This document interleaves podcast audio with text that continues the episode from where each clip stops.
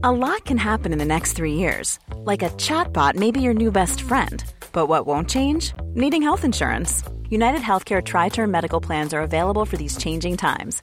Underwritten by Golden Rule Insurance Company, they offer budget friendly, flexible coverage for people who are in between jobs or missed open enrollment. The plans last nearly three years in some states, with access to a nationwide network of doctors and hospitals. So, for whatever tomorrow brings, United Healthcare Tri Term Medical Plans may be for you. Learn more at uh1.com. Many of us have those stubborn pounds that seem impossible to lose, no matter how good we eat or how hard we work out. My solution is PlushCare. PlushCare is a leading telehealth provider with doctors who are there for you day and night to partner with you in your weight loss journey. They can prescribe FDA-approved weight loss medications like Wegovy and Zepbound for those who qualify. Plus, they accept most insurance plans. To get started, visit plushcare.com slash weight loss. That's plushcare.com slash weight loss. Welcome to Wednesday afternoon's late lunch on LMFM radio. Just reminding you that it is Love Bug Week on late lunch all this week. Well, it's what bugs you about your love. You know, we've just reversed it a little bit. Tell me what bugs you about the one you love. And today we have a lovely prize. I mean that from the Glenside Hotel. I have a hundred euro voucher for Henry's Restaurant. It's beautiful at the Glenside Hotel to give away to one of you. 086 1800 658. WhatsApp or text me. Can WhatsApp as a voice note if you'd like to do. What bugs you about the one you love? And you could be going to Henry's for a romantic meal with them and discuss the topic if you'd like to do that. Anyway, over to you. Let's be hearing from you. Welcome again to the. Lots of guests. Tommy Fleming's in the studio in a little while. He's going to sing for me here this afternoon. He's never sung in studio. He's singing live at late lunch this afternoon. But we begin today by a story you will have heard on our news and with Michael this morning. And uh, we're approaching it from a different angle with a man. Well, he's a great friend of ours on late lunch. He's the founder of Mythical Ireland. He's such a talented fellow, and he's sitting in the hot seat today. Anthony Murphy, welcome back to the show. Welcome, Gerry. Thank you for joining Thank me you. today. Uh, the Lia Fáil stone, the vandalism on the stone. By God, whoever did it, Anthony, did it proper. They've put fake on the four sides of the stone, spray painted on. Not the first time it's been attacked. No, the third time in the past decade or so. And I hate to give them publicity, you know, because I think whoever did it thrives on that sort of thing. At the same time, um, can't sit by in silence and not express outrage about it, you know. Um, I got sent a few pictures yesterday evening from somebody who didn't want to be named, and um, I put one of those pictures on Mythical Ireland online, and um, the feedback was pretty um, unanimous. You know, um, yeah, the spray paint. I suppose one good thing about this is the fact that that probably can be removed. You know, without doing further damage to the stone. Um, What's the history of the stone? Just context it it's for listeners. fascinating, Gerry. The, the stone is, a lot of people will know when they visited Tara, it's a phallic stone. It's an upright stone protruding from uh, An Forradh, the royal seat or the coronation seat at the hill of Tara. Now, it, it's, a, it's a piece of granite. Um, it's not rounded, it's actually got four reasonably straight sides on it. It was See, there's a dispute or a debate about whether it's the real Lia Fáil. So the mythological history of Lia Fáil is that it's the stone of destiny. That it was brought from Ireland actually by the Tuatha De Danann, according to the Book of Invasions, as one of four great objects or talismans that were brought, along with the Sword of Nuadu, the Spear of Lugh, and the Dagda's Cauldron. The Lia Fáil was said to scream under the feet of the rightful king. In other words, if a candidate for the high kingship of Ireland were to stand on the stone, it would scream aloud to declare that he is the right one. Now, if you look at the stone, you'll know that it's difficult. It's not the sort of stone that you would stand on. This is part of the debate. I suspect that feeds into why the word fake was used because of this long running debate as to whether it's the real one or not.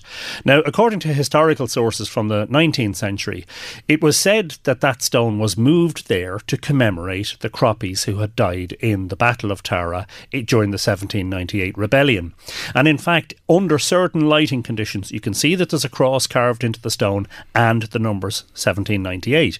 So that makes a certain degree of sense. There's a debate as to whether it was moved moved from close to the uh, Duan Neil, the Mound of the Hostages, which is a Neolithic passage tomb, the same age as Newgrange, close by, or whether in fact it was moved from uh, one of the trenches where it was found at An Forradh. So that's uh, part of the debate about it. I personally don't think any of that matters it's a part of a national monument.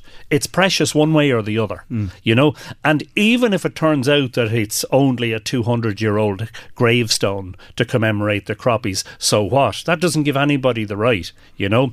Now, there's an interesting religious history to Tara.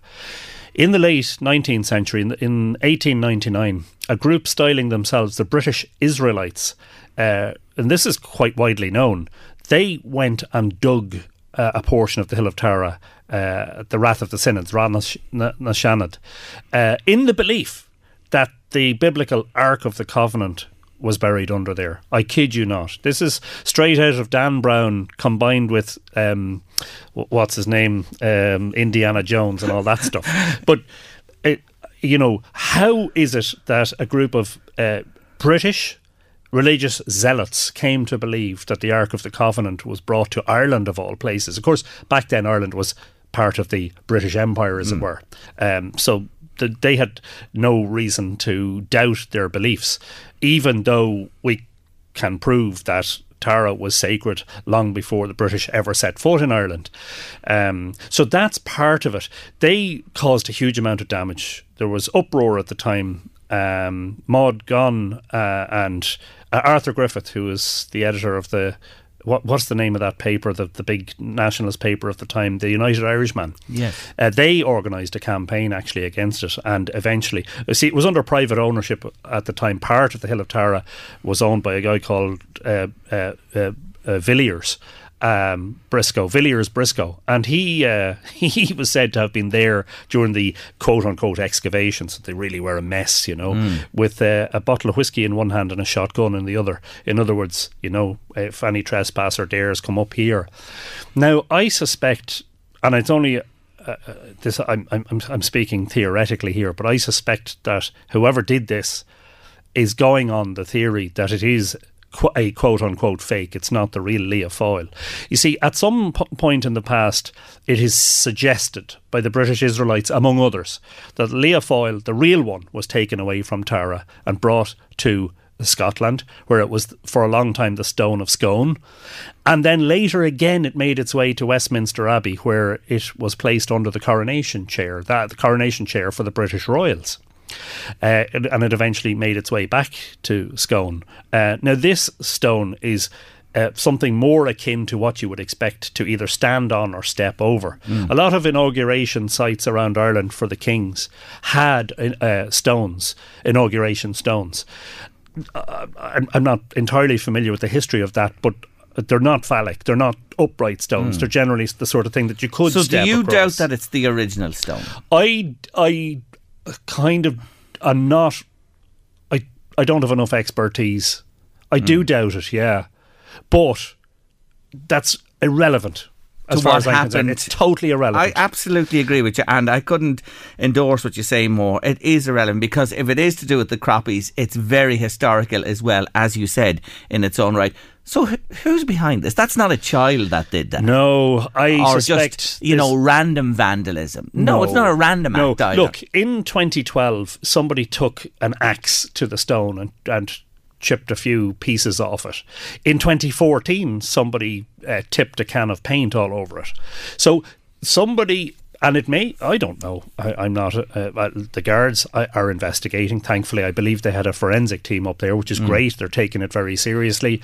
Uh, it may uh, be that it's either one individual has done all of this or it's a, in, a group of individuals who all have the same ideology. I suspect that the person who did it is religiously is motivated by r- religion. Um, you wouldn't believe the number of people who still believe all that nonsense about Jeremiah, the uh, uh, uh, Old Testament prophet coming to Ireland and being buried at Cairn T at Loughcrew. You wouldn't believe the number of people I've met who actually take all that rubbish seriously. I mean, it's worse than cons- it's like flat Earth stuff. It's worse than conspiracy theory stuff, you know. Now the problem is where a person takes it upon themselves to protest about, you know, because part of the religious aspect is that the stone being phallic, Michael uh, Slavin in the Book of Tara refers to it as, or says that it was known locally as the penis stone. And of course, the religious viewpoint about that is that it's a pagan symbol, you know, representing all that is wrong and bad and all that stuff about, you know, yeah. sex and all that stuff. Um, and I, so I, I would suspect the fact that they're calling it a fake, maybe that they have a religious motivation, you know. The other question, of course, which you would probably naturally lead on to, is what can we do about it? It's just my next one here on the notes. And do you close Tara?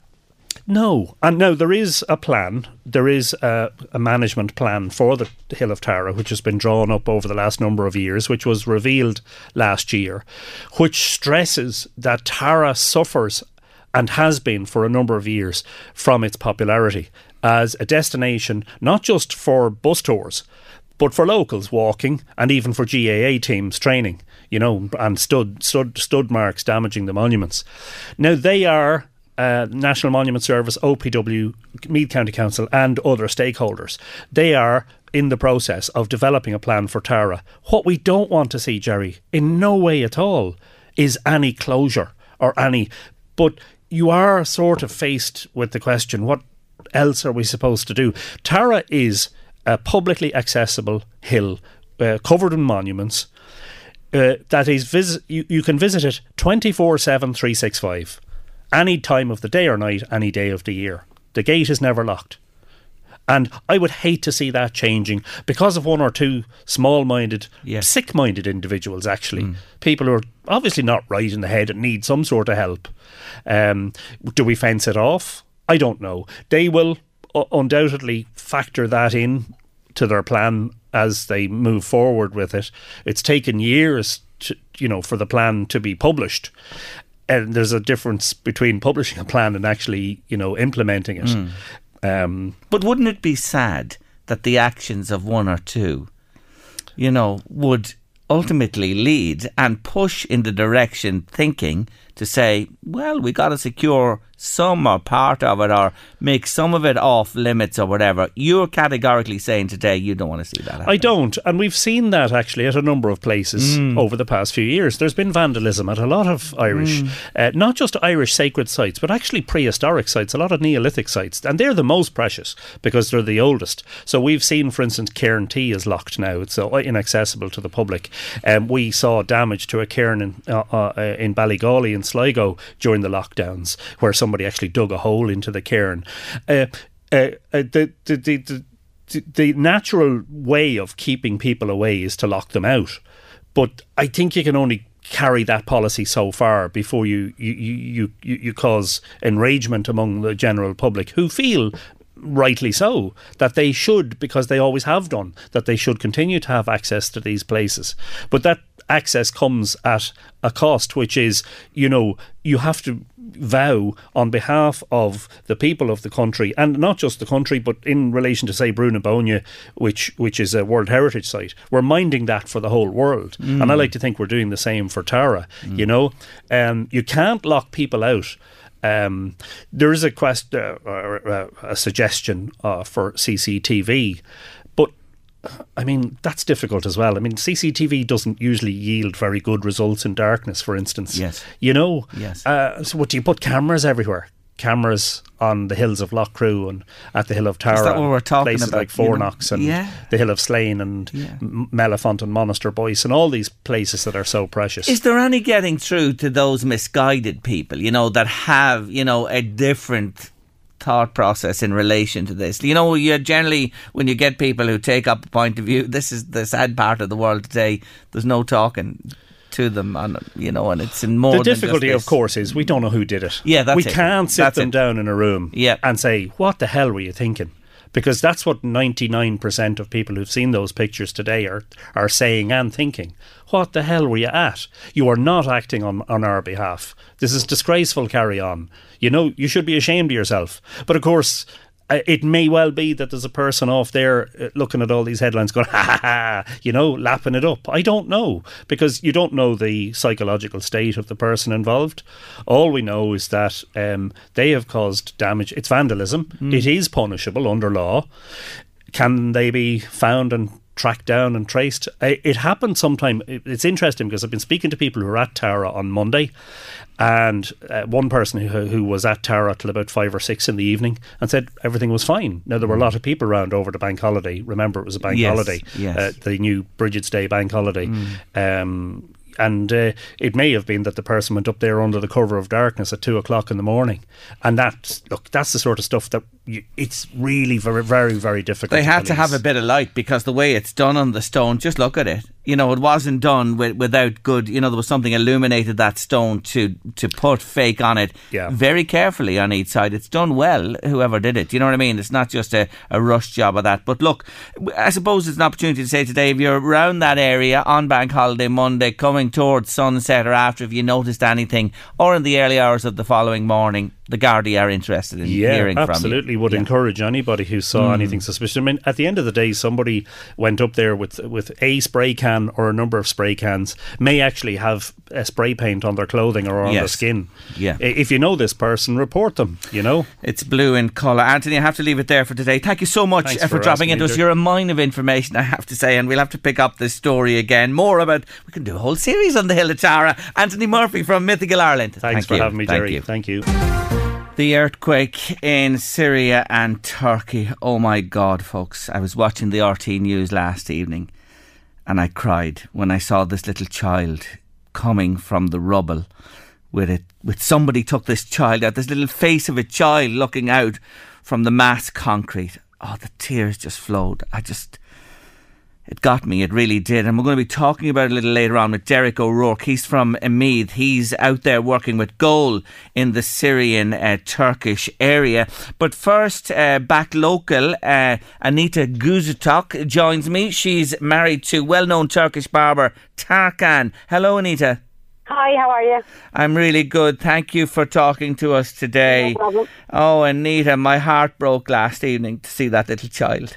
It's absolutely devastating. So it is like to be over here and not being able to help them is twice as bad. Do you know that way? But thankfully, Tarkan's family is fit and well.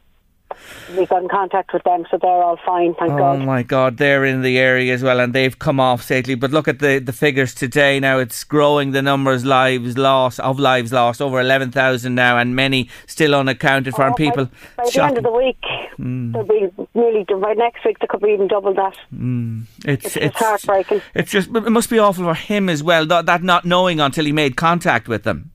Well, his family is further up, so he's Yeah. like they are safe. Yes, But yes. There's other people living around Ireland and around Meath and everything that can't get hold of their family, and it's just heartbreaking listening to them trying to get in contact with them.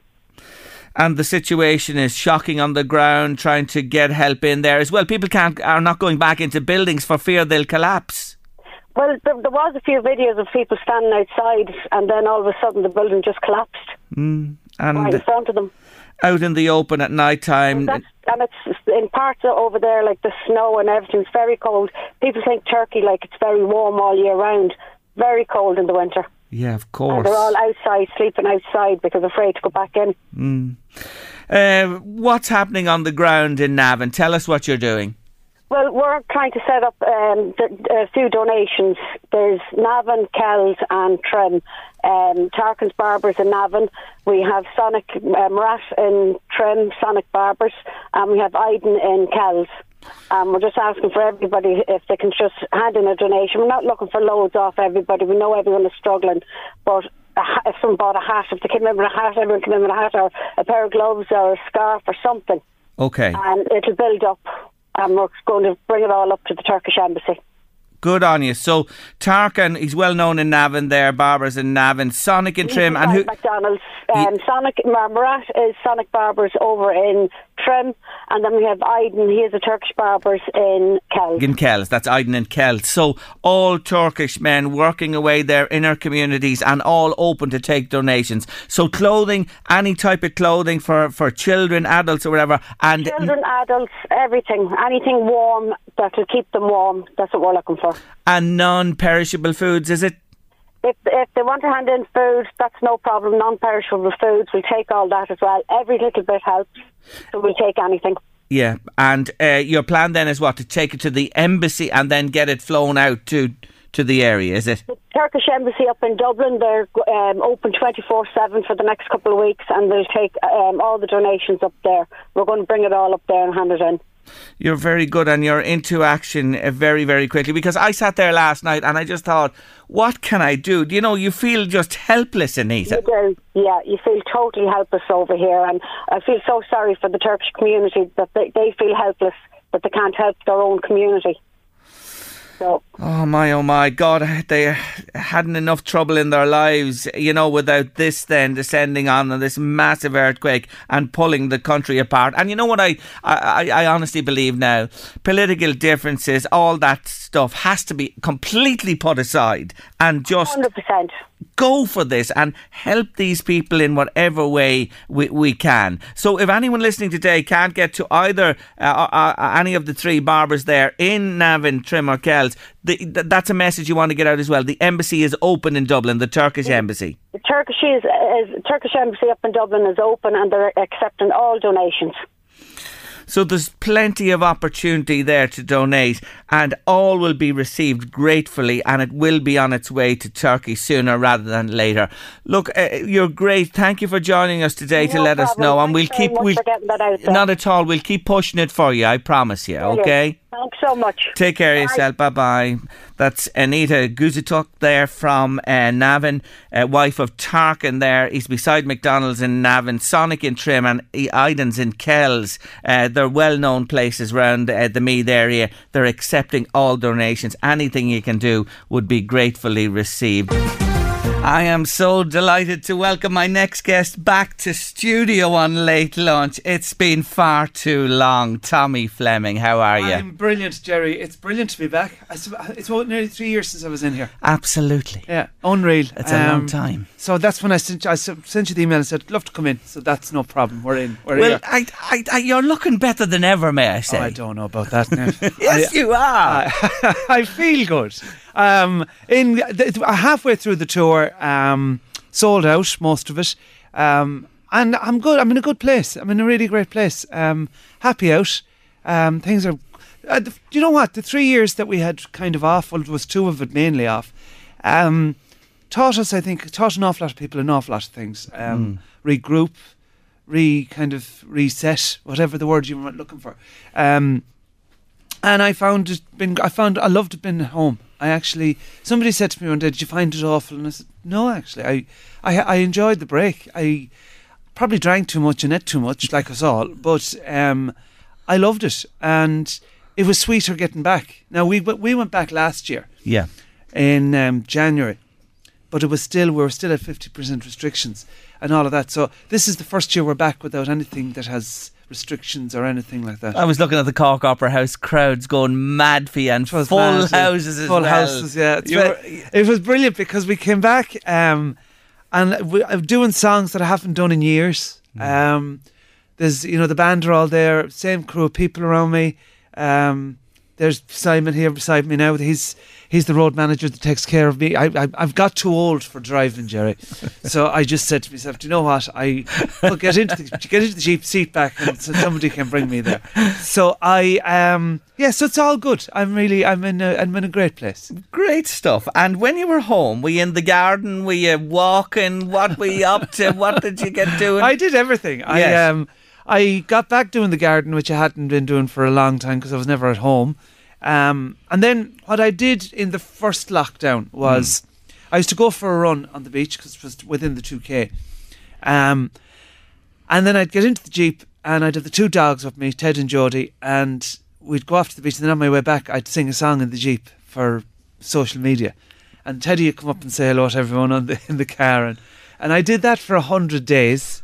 Uh, I did 105 songs on 100 days because I did four at the end. Yes. Um, and that got, got that that was that gave me massive purpose because I got great reaction from the people online, and they were watching it all over the world. So it meant that I couldn't go. I wasn't able to go too mad on the wine the night before because I had to get up and sing a song in the jeep and be half. So it gave me great purpose in that sense, um, and also it connected.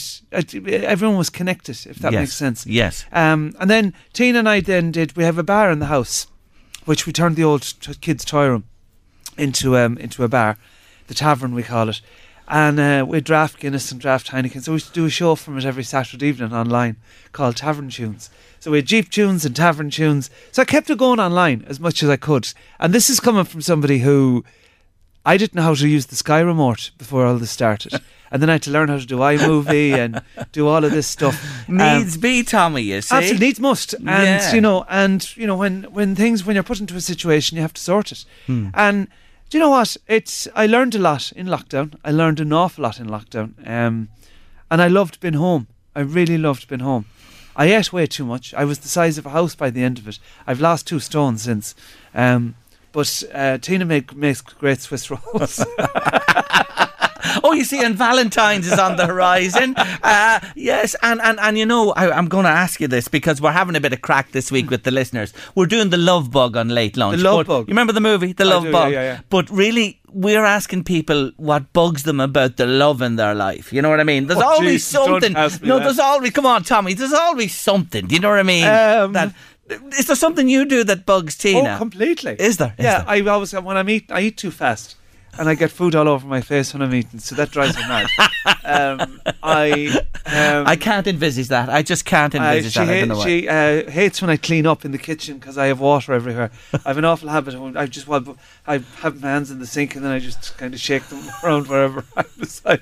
Um, there's there's a lot of things that, that, I- I- that bug teen about me. Um, I Is I'm- there anything about her? No, you better not say that today. We want to keep it all all fair and love and war. No, Do you know what I mean? I'm not Okay. going. I'm not. Go, I'm not going to hang you out to dry today, No, Tommy. don't, I don't. just wanted to hear the other way Yeah. around. If there was anything that was imperfect about Tommy, there you are. It's the eating. Oh, there's a lot of things imperfect about me. with all of us, isn't All it? us, it's yeah. like that as well. Anyway, that's the crack. I did read somewhere that uh, I think it was in RSVP magazine last year. I was keeping an eye on you as well, and it was round this time. You don't do the date nights, no. No. Date nights are not a thing you do. Not at all, because we, we, we have them every night usually. And I don't mean that the way that that sounded all wrong. Good on you, Tina.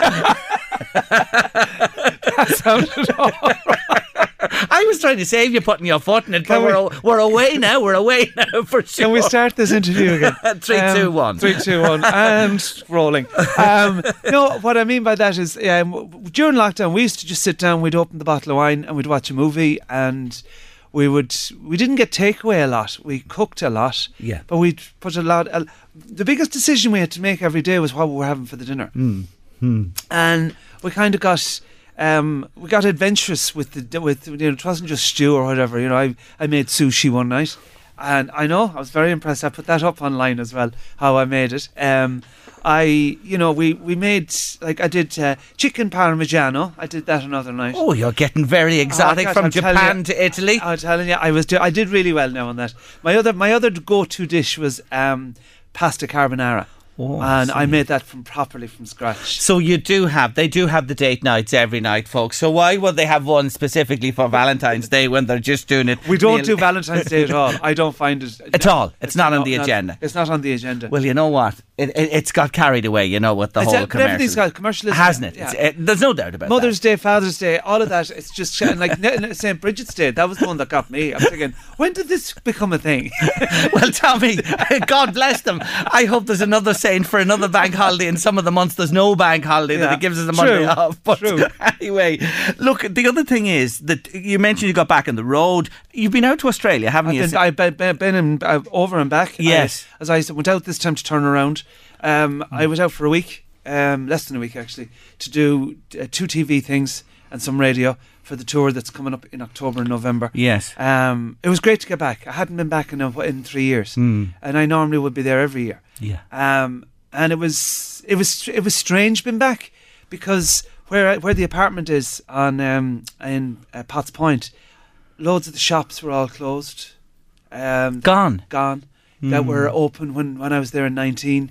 But like everywhere, um, the world really kind of was turned on its head, wasn't it? And um, a lot of things, you know, there was this lovely farmers market that was beside the apartment that I used to go into. That was all gone. Um, you know, people. uh, The one thing I found when I was there was they're not. The people weren't as friendly as they used to be. But I think that's everywhere. But you see, they shut the borders as well. You remember, you couldn't go out there. None of us could. Of they us. didn't let people move either No. way. They were very, very strict with closing down. But you're going back. I looked at the dates later in the year. You really are going to hit the ground Running, I know, running yeah. and all over the place, aren't you? I kind of, do you know what? T- we were sitting at home the other evening, and Tina said, "Are you sure about this?" And I said, "Well, it's too late now. The tour is set up." They're all and there's something like 30 dates. I There think. is? Um, I have, but they put two tours together. Yeah. So I should have done 15 one year and another 15. Yes. That kind of thing. But um, yeah, I look at. I'm there for nearly two months, so it's kind of, it's it's almost like a second home to me. Yeah. Um, I love being there. and they love you. I, I hope so. They do. they do love you. I know this. They I- do. And those 30 dates are just going to be a dream for you. But before all that, you're in Ireland, I know, and UK is in the in the schedule UK as is well. in Sky- America's about to be put in for Ju- uh, for June, end of June. Right. So we're doing about six dates in America. So you're making up for all that time you spent at home. I am, but there's a reason. There's a reason. There's always a reason. Um, I'm looking at kind of winding down at 55. I turned 52. I turned 52 this year in May, and at 55, I'm kind of I've the eye on the I've the eye on the exit door. Really? I have, yeah, genuinely. oh Um, my. Um, I because there's an awful lot of young fellas that are behind me that can come up and take the place if they need to. Um, I've had a great run of it. I've 32 years of doing it. I've had a massive run, and um, it's not that I'm bound out fully. I'll still do the odd thing, Yes. but I'm not. I'm taking. I'm t- taking a back seat a little bit. Oh, I'm just the wind. You're after taking the wind out of me sails this afternoon, and I'm sure your fans who are all listening today. So that's now. Listen, this is really important. The Carrickdale, I think, is sold out on the, The Carrickdale is sold it? out, It's yeah. gone. Yeah, so yeah. the Carrickdale is full. But the important one to mention is the 11th of March at the TLT in Drogheda, which I know you love as well, and they love you there as well. Great theatre. Uh, it's selling well. It's selling great. and it'll be sold out soon. And it's going to be sold out now. And you have to take on board what he's after saying to us just a moment ago. The 11th of March, and tickets you can get them at the TLT. You can get them at the TLT. Uh, For all details, go on my website and Yes. you can go straight to the box Absolutely. office. that way. I was looking at that myself. TommyFleming.com. last evening. Um, it's great. Oh my God! Now I'm going to have to take a little breath here for a minute and just take on board what he's after saying to me there. I said take a back seat. I didn't say I was stopping. All right, that's good. That's good. No, he's not stopping. He's not stopping. That's the, Not that's the main thing. I- Are you going to sing for us? I'm going to sing. Yeah, if Will I, you? Yeah. I will. I'll sing. Actually, I, I know what I'm going to sing. Yeah, Will you stick them headphones I'll on stick the there headphones and uh, on. we'll Louise will Get the arrange band- get the get the band. band strung up. You've never sung for me in the studio ever Well, ever now- before. now is a first. Now, well, there's many firsts today, and what we're after hearing as well. He's not going away. He's not going away. I'm telling you that anyway. Let's have a listen to Mr. Tommy Fleming live on Late Lunch this afternoon.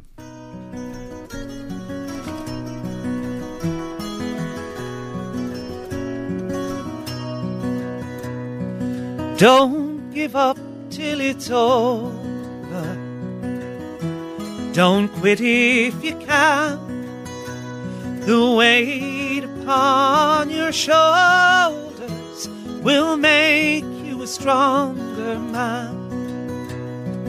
Grasp the nettle tightly, although it will burn.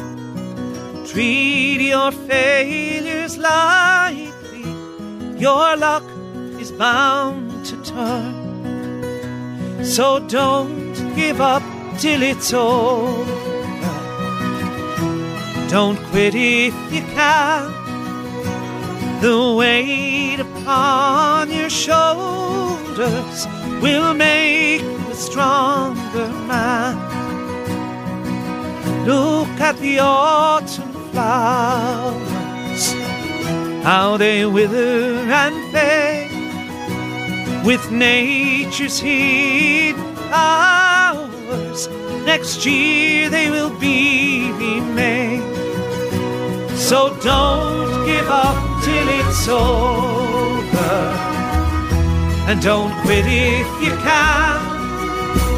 The weight upon your shoulders will make stronger man.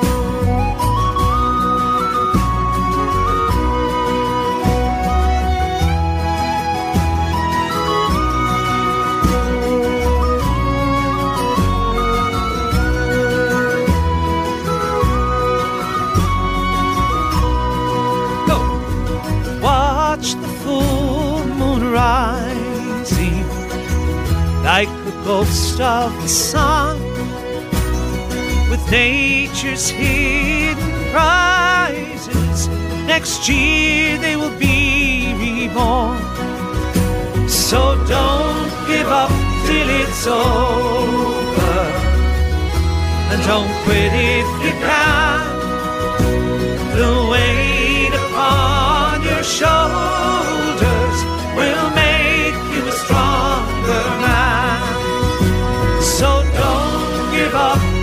it's over. And don't quit if you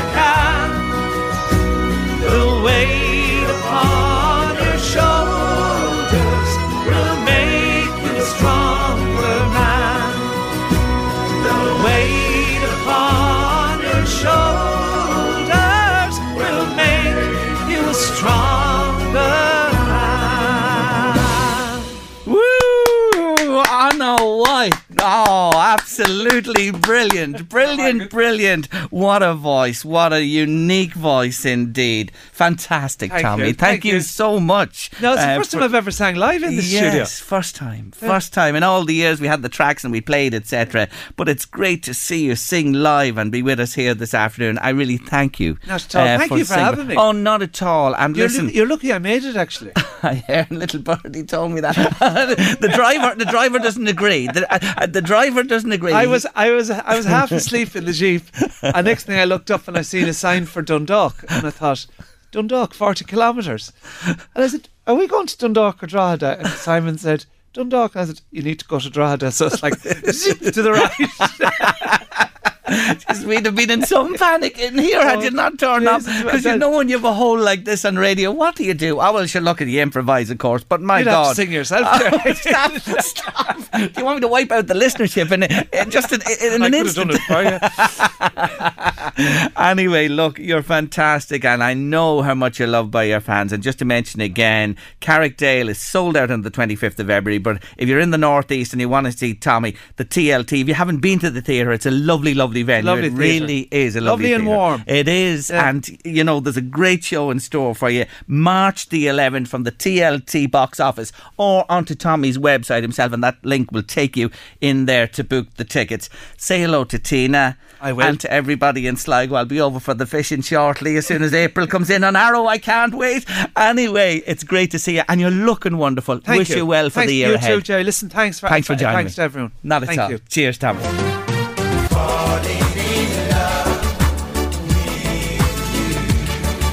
I want to dedicate that song today to Mr. Brian Riley and the lovely Patricia, especially for them today. And I mentioned them in particular because Louise, you know Brian, Brian Riley, he's A lot can happen in the next three years. Like a chatbot may be your new best friend. But what won't change? Needing health insurance. United Healthcare Tri Term Medical Plans are available for these changing times. Underwritten by Golden Rule Insurance Company, they offer budget friendly, flexible coverage for people who are in between jobs or missed open enrollment. The plans last nearly three years in some states, with access to a nationwide network of doctors and hospitals. So, for whatever tomorrow brings, United Healthcare Tri Term Medical Plans may be for you. Learn more at uh1.com. Hey, it's Danny Pellegrino from Everything Iconic. Ready to upgrade your style game without blowing your budget? Check out Quince. They've got all the good stuff shirts and polos, activewear, and fine leather goods, all at 50 to 80% less than other high end brands. And the best part? They're all about safe, ethical, and responsible manufacturing. Get that luxury vibe without the luxury price tag. Hit up quince.com slash upgrade for free shipping and 365 day returns on your next order. That's quince.com slash upgrade. There's never been a faster or easier way to start your weight loss journey than with PlushCare. PlushCare accepts most insurance plans and gives you online access to board-certified physicians who can prescribe FDA-approved weight loss medications like Wegovy and Zepbound for those who qualify. Take charge of your health and speak with a board-certified physician about a weight loss plan that's right for you. Get started today at plushcare.com slash weight loss. That's plushcare.com slash weight loss. plushcare.com slash weight loss. one of the, Wednesday, Club. Brian, Never met him, but I know of. You know of him, and Yeah. you spoke to him when I, you did the deed did. on me back then. Well, Brian is a founding member of the Wednesday Club. He really is. He's there from the be- very beginning of matters with myself, and uh, I have to say he is a key man in the Wednesday Club. and yeah, yeah. Oh, yeah, eh, listen. Uh, Sorry, this, sounds like a very covert operation. Oh, oh, oh listen! This this is this is espionage at its highest. Brian is the accountant of the group. Now think about that. He's the accountant. He looks after all the money for us. He makes us money. Now, mind you, he's like Ireland. There's been Celtic Tiger times. There's been Lean times. lean times. And all else in There's between. There's always been money for a few drinks. Always. And I have to say, we trust him implicitly and he looks after matters for us. And he's on a money making spree at the moment on behalf of the Wednesday Club. But he is the accountant of the group. Brian is originally from North Louth. He's a Roche Emmets man. He played for Roche, Roche Emmets in North Louth. But you see, he's lived in Drogheda for the greater part of his life now. Now, he still gets slagged about being from North Louth. You know what I mean? He gets the little d- uh, dagger now and, a da- uh, now and again. But he really loves Drogheda. He does. He's a passion for now at this stage. I don't know who he follows. After all these years, if you ask me, who does Brian follow No in way. soccer? I couldn't tell you. I don't think he has a club. I don't think there's a club he follows. He loves sport, all sport, especially horse racing. Oh, he loves his horse racing for sure. But he's the quiet man as well of the Wednesday night. They're the ones you have to watch. He's the quiet man to a degree. But if you rile him up a bit, his name is Riley. If you rile Riley, well, you better look out. You know what I mean? It's one of those things you got to take cover then at that stage. But he's great. He always has an opinion. He's a great friend of ours. He's wonderful company. And Brian, happy birthday. He's the last of us to cross the Rubicon. Oh, Louise. no. He's the last to cross the Rubicon. So yes. big roundy birthday. Big roundy 6 0 today. Brian, happy Did birthday. you buy him a drink last night? uh, it's tonight. Wednesday, Louise. Oh, I'm a day ahead of myself. You're- you're I should ar- be a day behind. You're arseways at the bank holidays. Well, I'm on Thursday, you're on Tuesday, but that's typical of me and Louise. Uh, we meet somewhere in the middle always, for sure. Anyway, Oh no, damn. So I've still two more days left. you have, weekend. you have, you have. Anyway, Brian, happy birthday. See you this evening. We'll raise a glass for sure. Have a great, great day. Yes, indeed. Oh, Louise, did you see this? Did you see this? I can't believe it. I think they're making a mistake. I think they're making a mistake, Louise. When you have something that's a classic, why remake Fawlty Towers? Did you hear that they're remaking it? Ah, I just. I, I just saw something. I didn't read it. I just presumed they're putting it out again. Why? No, no. Can't do that. No, you can't. No. You can't improve something that's just yeah legendary. Some it wasn't he what was it, a dozen, fifteen of them made ever, a small Mm. number, perhaps a dozen, and they're classics and always will be. Why would you go back all these years later and ruin something that's simply Mm. brilliant? You never get anybody to play like even the likes of O'Reilly. Yes. You never would get the know perfect. Of course. he was And brilliant. A lot of them have died, you know. The old lady with the hearing aid, the two old elderly sisters. Manuel? Manuel. Manuel died, yeah. You know what I mean? Stop. Desist. Desist, I say. Don't do it. Okay? Don't do it, please. Basil did the ratatouille. I know nothing. Leave it. We know nothing. You know nothing if you're going to remake Fawlty Towers, let me tell you. That's for sure. Anyway, don't do it. We don't want a remake. Please, just leave us with the classic Fawlty Towers. That's all we Why do ask. they always do that? I don't know. I Same don't some know. And and your man should say no, please. You know what I mean? He seems to say, have said yes. Forget it, baby. Forget it, please. Anyway, up next on late lunch, it's our doc. Yes, Dr. Kate McCann is with us, and she's talking today about the importance to your good health of friendships and relationships. We're doing a lot of chatting about uh, Valentine's Day on the way and all the love that surrounds it. And, you know, it, be, underpinning all that, of course, is friendships and relationships. And that's what we're going to talk about for the next while with our doc. Yes, Dr. Kate McCann, a lifestyle medicine physician, founder of MDoc Health, is on the line with me again. Hi, Kate. Hi, Gerry. Good to chat to you. Thanks for joining us on the show today. Um, look, I suppose uh, let's begin with you know a date. People have a date that begins a relationship, and you're talking about a date in establishing friendships. Explain, please. Yeah, so um, I came across this expert advice when um, recently when I was reading a, an article, and um, it was kind of it really struck me. I'm like, well, maybe that's a way to think of it, and it's the idea that you know it's hard to make new friends. It's hard to start romantic relationships, and maybe we need to approach them the same way. So, a few experts um, suggested that why don't you try to make a new friend basically the same way you would try to start to date someone, initiate a conversation, uh, you know, offer or ask for someone's phone number, follow it up with a low pressure suggestion to meet up like coffee and you know make a decision of whether there's any kind of you know friendship chemistry and follow it up. So it's a date and you're asking somebody yes to meet up but it's not in a romantic sense at all. It's just to have a chat to get to know somebody and perhaps kick something off. Yeah and it's and this is really aimed um, I mean, I suppose it would work for any age group. It's really aimed at adults because one of the stats that really struck me was that apparently we are at our most popular when we're around 23. And then as we age, our social circles shrink. Um, so it's really, really common by the time that we're aging that w- our friendships have fallen away from numerous life events, including um, the fact that we move or, you know, family time takes up takes up our free time. Um, but yeah, it it can take real effort to either maintain relationships that we have with childhood friends or to make new friends with the new communities we find ourselves in.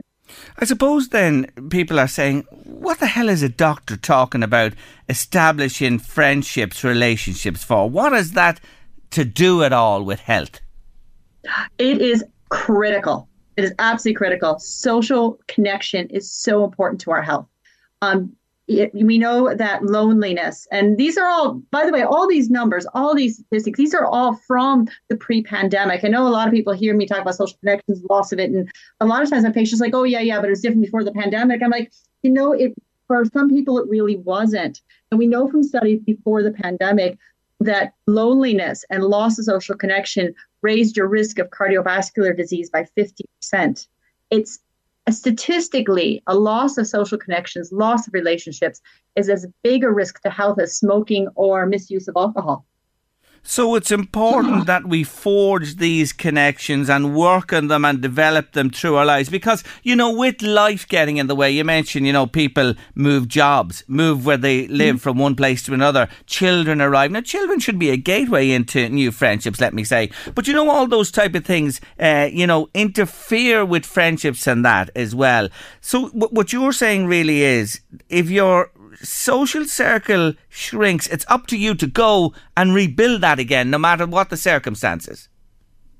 It, it is hard to do, and I think um, this, this this you know the stuff I read here about approaching as a date, I found it very helpful because a lot of the of the tried and true advice, a lot of patients cringe at because the the tried and true advice has always been, well, go take a class or go join a social club.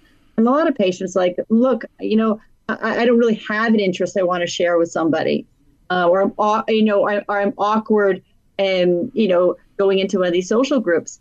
I think the other thing to talk about is you know obviously if you know not everybody's up to um, initiating contact. Many people are introverted. Um, but the the other option is is if you really are struggling is to you can actually ask a doctor about social prescribing mm. um, or contact a social prescribing. It's literally that important that it's part of our HSE in healthcare that we actually have um, people whose job it is to help you get back integrated into your community and to form um, uh, social relationships. So, docs will know about this if you're struggling and you go to them. Don't be afraid to mention it to them. I mentioned children there because when people often yeah. move, you know, people move with jobs for other reasons as well. They go into a new area. Uh, children and, and school and that type of thing are a very good segue, aren't they, into developing new social circles and friendships? You'd think that. And statistically, you know, children tend to do very well. They're children socialize naturally. It's a little bit different for adults. Um, but you know, I think one of the groups is that 90% of mothers of young children report loneliness during the early years of their childhood. So, despite the toddler groups, the baby groups, and all of that, um, young mothers report some of the highest levels of loneliness. Isn't that interesting? So it's not necessarily so. It doesn't hold as a rule that that will happen again. You must go and make the move and uh, work on it. Is is it true that you know uh, even with all the connectivity we have with social media etc that our social circle of friends is decreasing? Yes, and I think why while social media can be a way of connecting, it really doesn't replace a real human connection. Mm. Um, the the human connection you get with having a meaningful chat with somebody who knows you is much much different than you know arguing with strangers on a social media platform. Um, so it still needs to be a kind of a real relationship, even if it's you're touching base with that friend using so using um, technology like a WhatsApp. And a real person touching base is much different than you know social media circles. So let's look at another aspect of this. Say through sporting organisations, social clubs or groups, classes, things like that. What about those? They're good ways, yes, of course, uh, of connecting with people and making new uh, friendships and more besides. They are, and I think some people feel um, reluctant to get involved. Um, for people who are naturally social, who are confident and they have an interest or skill in that area, that is usually how they maintain or build their friendships or social circle. And for people who join those classes or join those sports club, but they still aren't making what they would have that that that meaningful connection, it may take an extra step to you know really try to actually connect with somebody or start a conversation.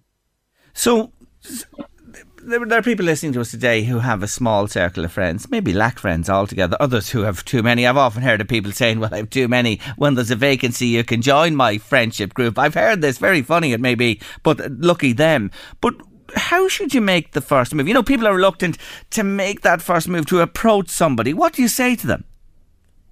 You know, that is actually interesting, and that actually goes back to another set of research um, that um, they found that people are very apprehensive about initiating a conversation with a stranger mm. under any circumstances or somebody they vaguely know.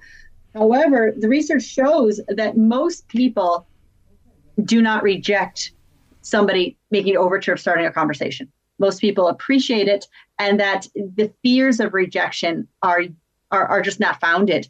Um, we actually like to, as humans, most of us like to meet new people. Most of us like to have a chat.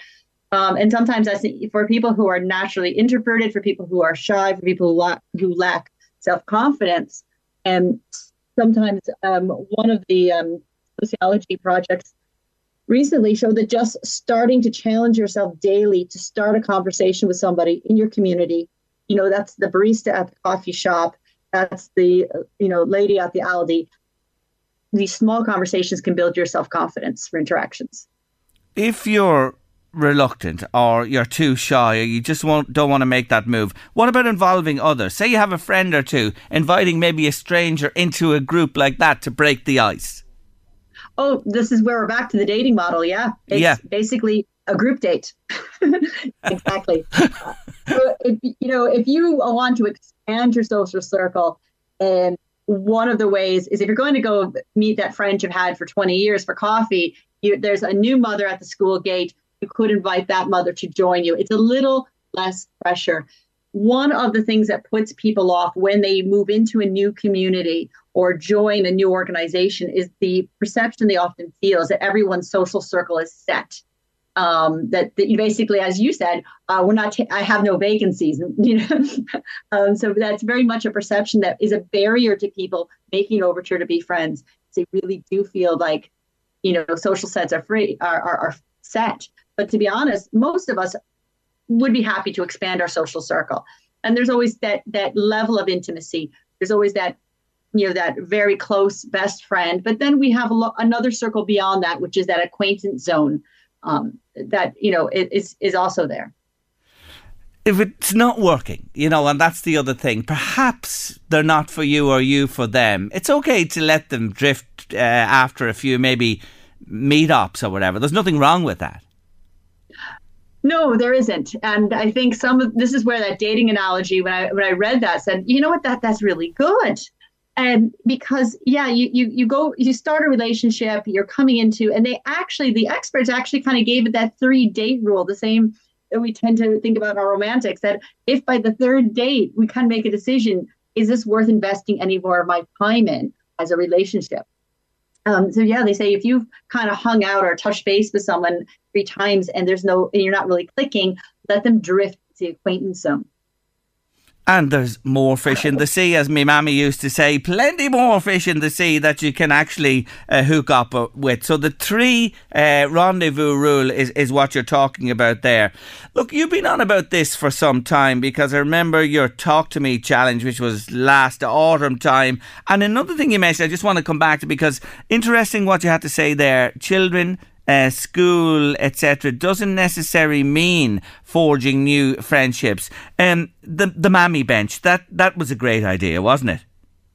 Yeah, no, that was that was 2018. It was one of was it back it then? One of the first. Wow. Yeah, so 2018. It, there was a piece about it in just in the media, and I and I wrote about it on when the social media project was just getting started, and it got a huge amount of reaction. And it wasn't my idea, but I, I read it. I'm like, this is a great idea. For people who don't know, in schools, they sometimes have a buddy bench, not so much in Ireland, but more commonly in the US. So if a kid is it can sit on that bench and basically says, I'm looking for someone to play with today. Works very well with young children. Um, that you know, if you don't have anyone with someone to play with, you can sit on the bench and someone could come over and say, Look, will you will you hold the other end of my skipping rope or you join our ball team today?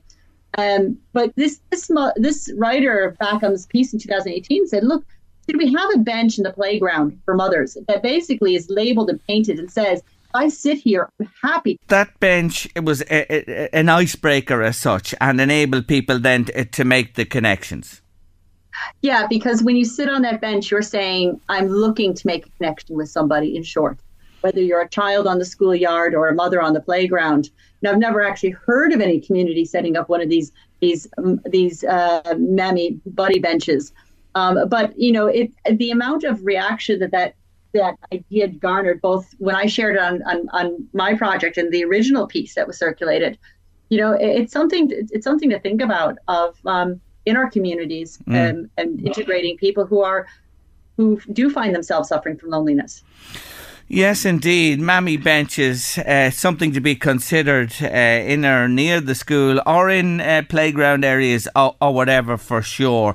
But if you see somebody, I think the message today is that looks alone, looks lonely, or that do have a word. You never know where that will lead to. And as Kate has just mentioned there, these connections are so important to our overall good health. We need other people. We are social creatures. You can uh, follow Kate on emdoc.ie. That's E-M-D-O-C.ie. Or if you Google mdoc across social media, she's there as well, or mdoc health. Until the next time with Valentine's on the way, many happy friendships to you. You too, Gerry. Take care. Take care of yourself. Bye bye. That's Dr. Kate McCann there, who joins us each month to talk about different aspects of health. There you are. Friendships, relationships, connectivity, so important to our overall good health. It's Wendy on Wednesday. Something bugs her about the love of her life. Hi, Wendy. Hiya, Gerry. How are you? I'm good. Well, God help you is all I can say because uh, you've given me a little list here uh, about himself. Talk to me first about him feeling that it's summer all year round. Oh, yes, that was yesterday's one. Yes, he wears shorts all year round. In any weather, even in that freezing weather we've just had even lately. in the freezing, yeah, yep. Oh no! And, and and and do you say it to him? Do you say it? Yeah, come I, on. I just say it to him. Oh, I get out of the car and I just turn my head and I see people watching him. just leave him to it. and is it true that even extends to uh, formal occasions where he likes to show the leg as well? We're actually we're going to a wedding in a couple of weeks' time, and I said, "There's no way are you wearing the shorts." And he's settled on a kilt. But he is Scottish, so he's going to get away with it. so there's no stopping. it. And tell you, uh, tell me, has he a nice pair of pins anyway? Ah, he has. Ah, there you go. And there must be, and you know, when he shows them all year, they have to be hardened to the weather and a nice tan colour on them, I take it. He does say, yeah, he does say, oh, that's the Scottish blood, you know yourself. no, it's not alone. That you see, I think you, you've been drawn up a list. Tell us about this snoring problem, will you? yes. Uh, in the evening, we settle down to watch TV, and there's a program that he wants to watch. So Yep. we start watching it, and lo and behold, a few minutes later, the snoring starts. so I shake him. I say, "Paddy, you're falling asleep," and he sits up straight, and he goes, "Oh no, no, I'm watching it. I'm watching it." So I leave him alone. A few minutes later, the same again. So I switch off the television, the lights, and I said, "Right, bedtime." Two minutes into the bed, fast asleep, and I go back down and watch the telly. I can't even watch it in the bedroom because he'd be snoring. I'd have to turn it up that loud. I'd waken the neighbours' children. That's a great trick, I have to say. You absolutely pull the wool over his eyes and he falls for it, yes? he knows no difference. Ah, he's an old softy, you see, as well. And, he and tell me, if you left him at it through the night, would would he ever waken you at night time snoring, or does he eventually settle down? He does, but he gets a few kicks, like very likely. Elbows in the ribs, etc., and uh, a little bit like that to, to, to keep him quiet. Well, there you are. He loves showing off the legs, and the snoring is an issue, but you still love him to bits, I take I it. I do. Ah. for the world. How long are you married? We're actually not married. We're just partners. We met actually on holidays Oh. uh, during COVID. Oh, jeepers. and kept in contact when we came back. So it's Lovely. Two and a half years. Ah, good on you. That's Yeah, great yeah. You see the way I'm being presumptuous there. Sure, listen, there's l- more people in partnerships today than there is actually tying the knot. Come on, that's the way it is indeed. and that's lovely. So anyway, uh, you're all set for Valentine's. Do you do anything, you know, or have you been? Uh, we we do we do. We- Right. I'll make a nice dinner. Um, he might be just in from work, so just have a nice dinner. There you know, go. Last week I got flowers. Did you? I'm saying uh, yes. I, I said it's not Valentine's Day yet. Ah, yeah, but it doesn't matter. so Ah. he's a keeper. Yeah, oh, I'm just going to say that. You hold on to that man tight. Yeah. Despite his hairy legs and his snoring when you're trying to watch the telly, he's worth his weight in gold. Well, listen, well, I tell you, one day soon you, you won't have to cook for him because I want to give you a 100 euro voucher for Henry's at the Glenside and they are going to look after you up there for a lovely romantic meal for the two of you and enjoy it and make sure he doesn't wear the shorts. The kilt he might get away with, but not the shorts. no problem, Gerry. Thanks very much. Congratulations to you. Thanks for getting in Thank touch you. with us. Thanks, Gerry. Bye Not at Bye-bye. all. Bye bye. Bye bye. Have you a story? Is there something bugs you about your loved one? I have another great prize tomorrow and again on Friday. Let us know. 086 1800 658 by WhatsApp or text. Heading to top of the hour 3 in the company of Mr. Phil Collins. A groovy kind of love.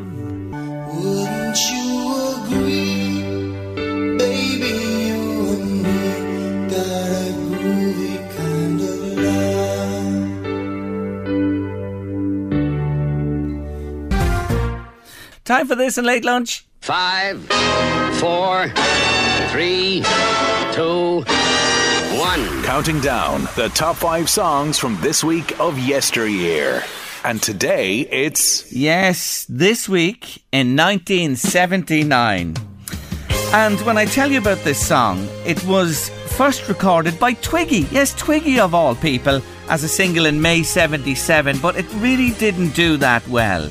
It was pitched then to Sandie Shaw, and she didn't like it at all. So it fell on the three degrees to record it and take it to the top five in the UK. Here is your number three.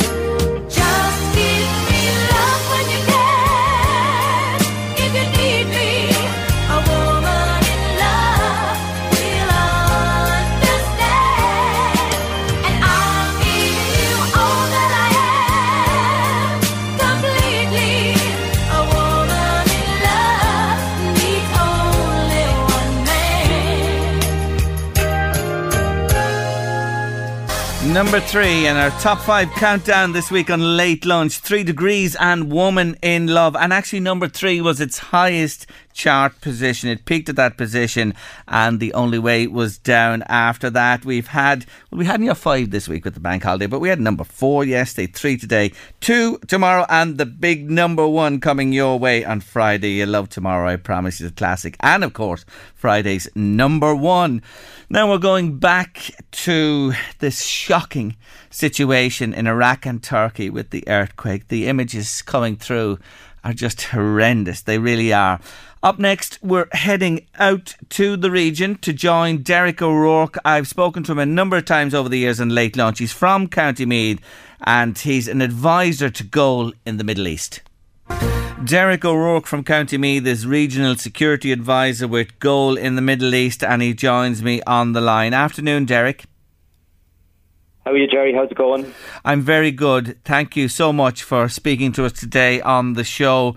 Um, no words, Derek, to describe the effects of the earthquake. You're very close to it on the ground out there. You're in touch with the goal people.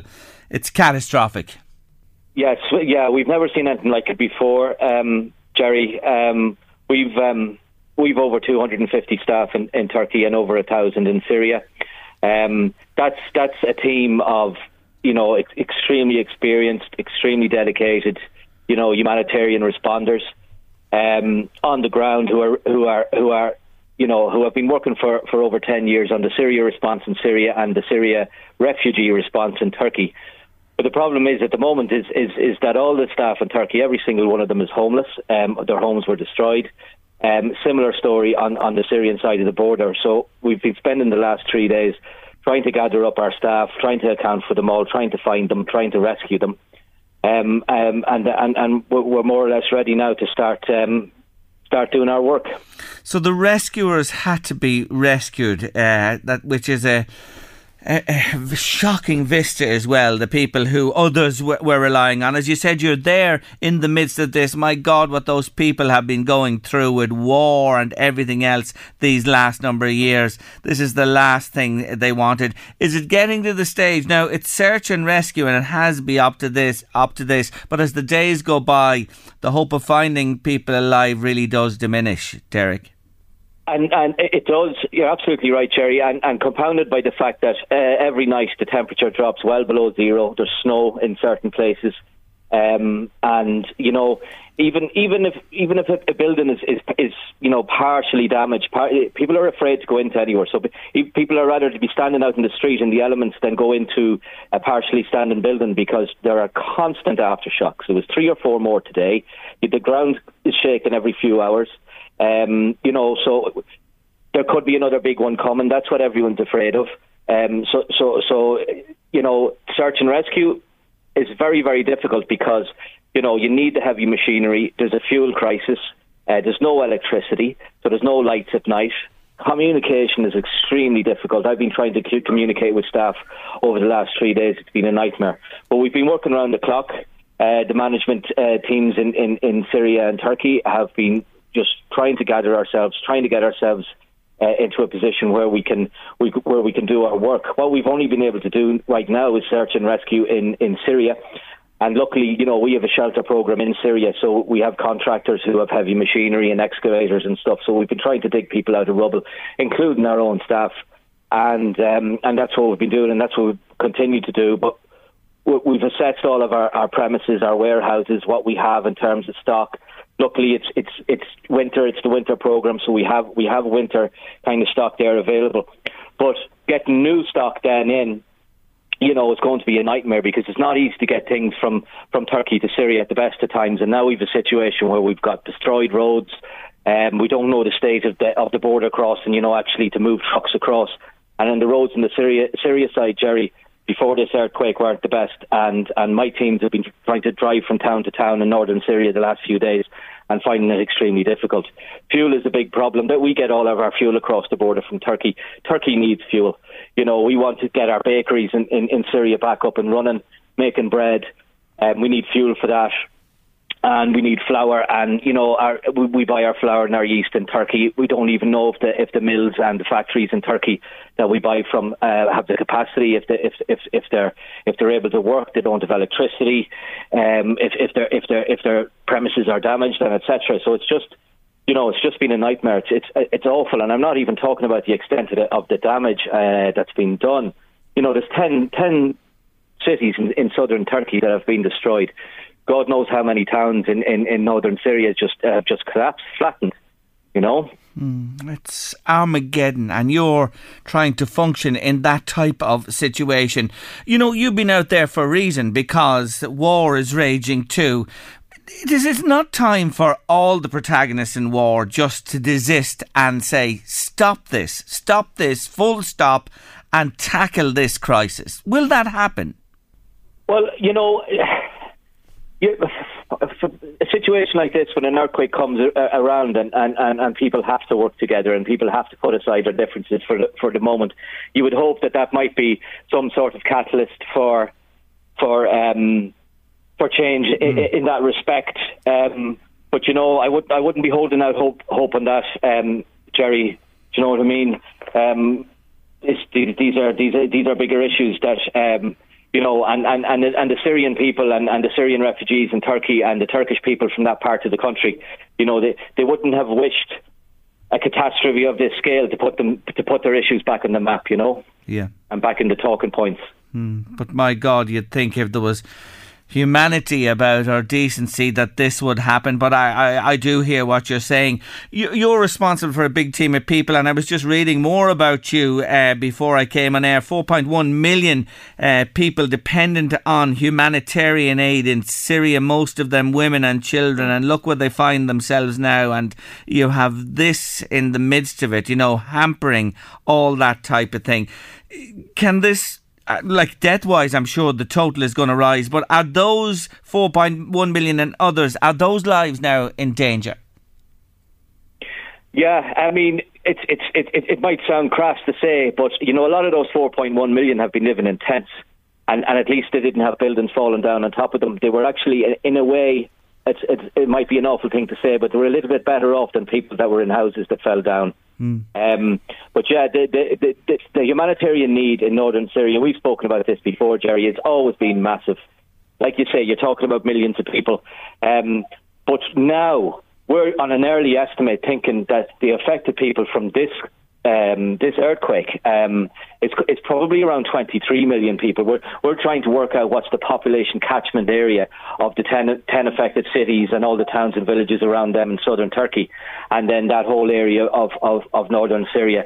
We're, we're thinking it could be around 23 million people are going to need help. It's going to take years, if not decades, to rebuild those cities um, and towns.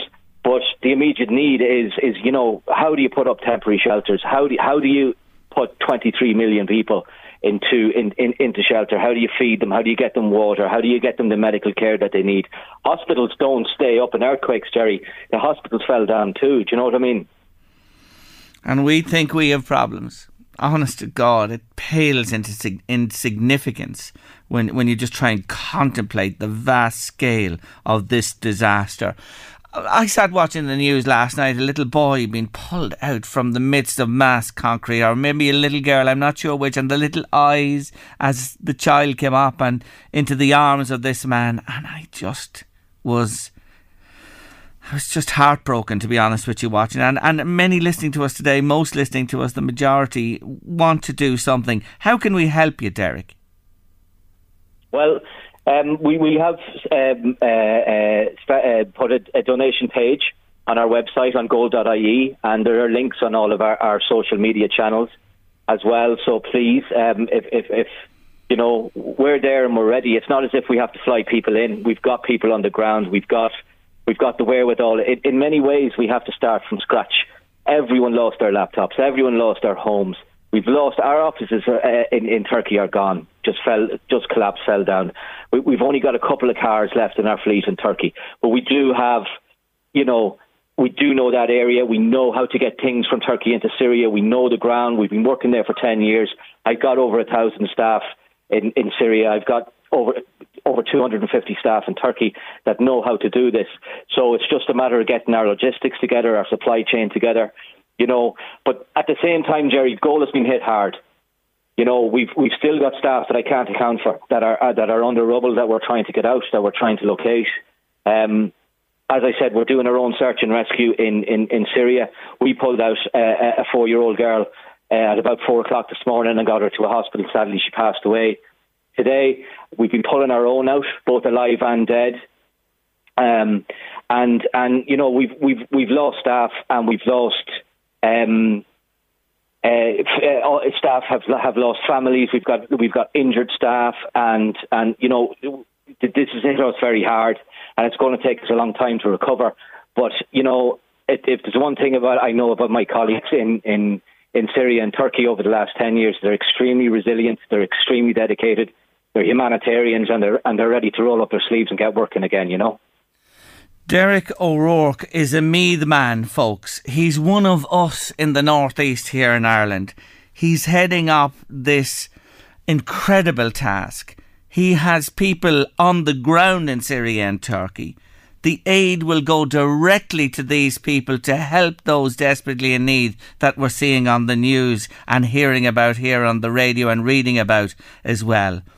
Goal.ie is the link. Goal.ie. Do what you can. I'll be doing what I can, I promise you, this evening, because I want to help, and it's guaranteed it goes directly to the people most in need. Derek, I have to leave it there today. I'll be back to you, I promise. We'll keep in touch. I wish you well. God bless you with all you do. Gerry, thanks a million. Thanks for your time. Not at all. Take care of yourself. Bye bye. Goal.ie, an Irish organisation. They're on the ground. They don't have to fly anybody in. They can get cracking immediately. I know you'll do your best. Tomorrow on Late Lunch, Dr. Harry Barry about his new book, and Ashling Lowe reminds us the uh, call that's on food banks today, greater than ever and more besides. Eddie Caffrey's coming with the uh, drive here on LMFM Radio. Stay with us. We'll see you for Thursday show at 1.30.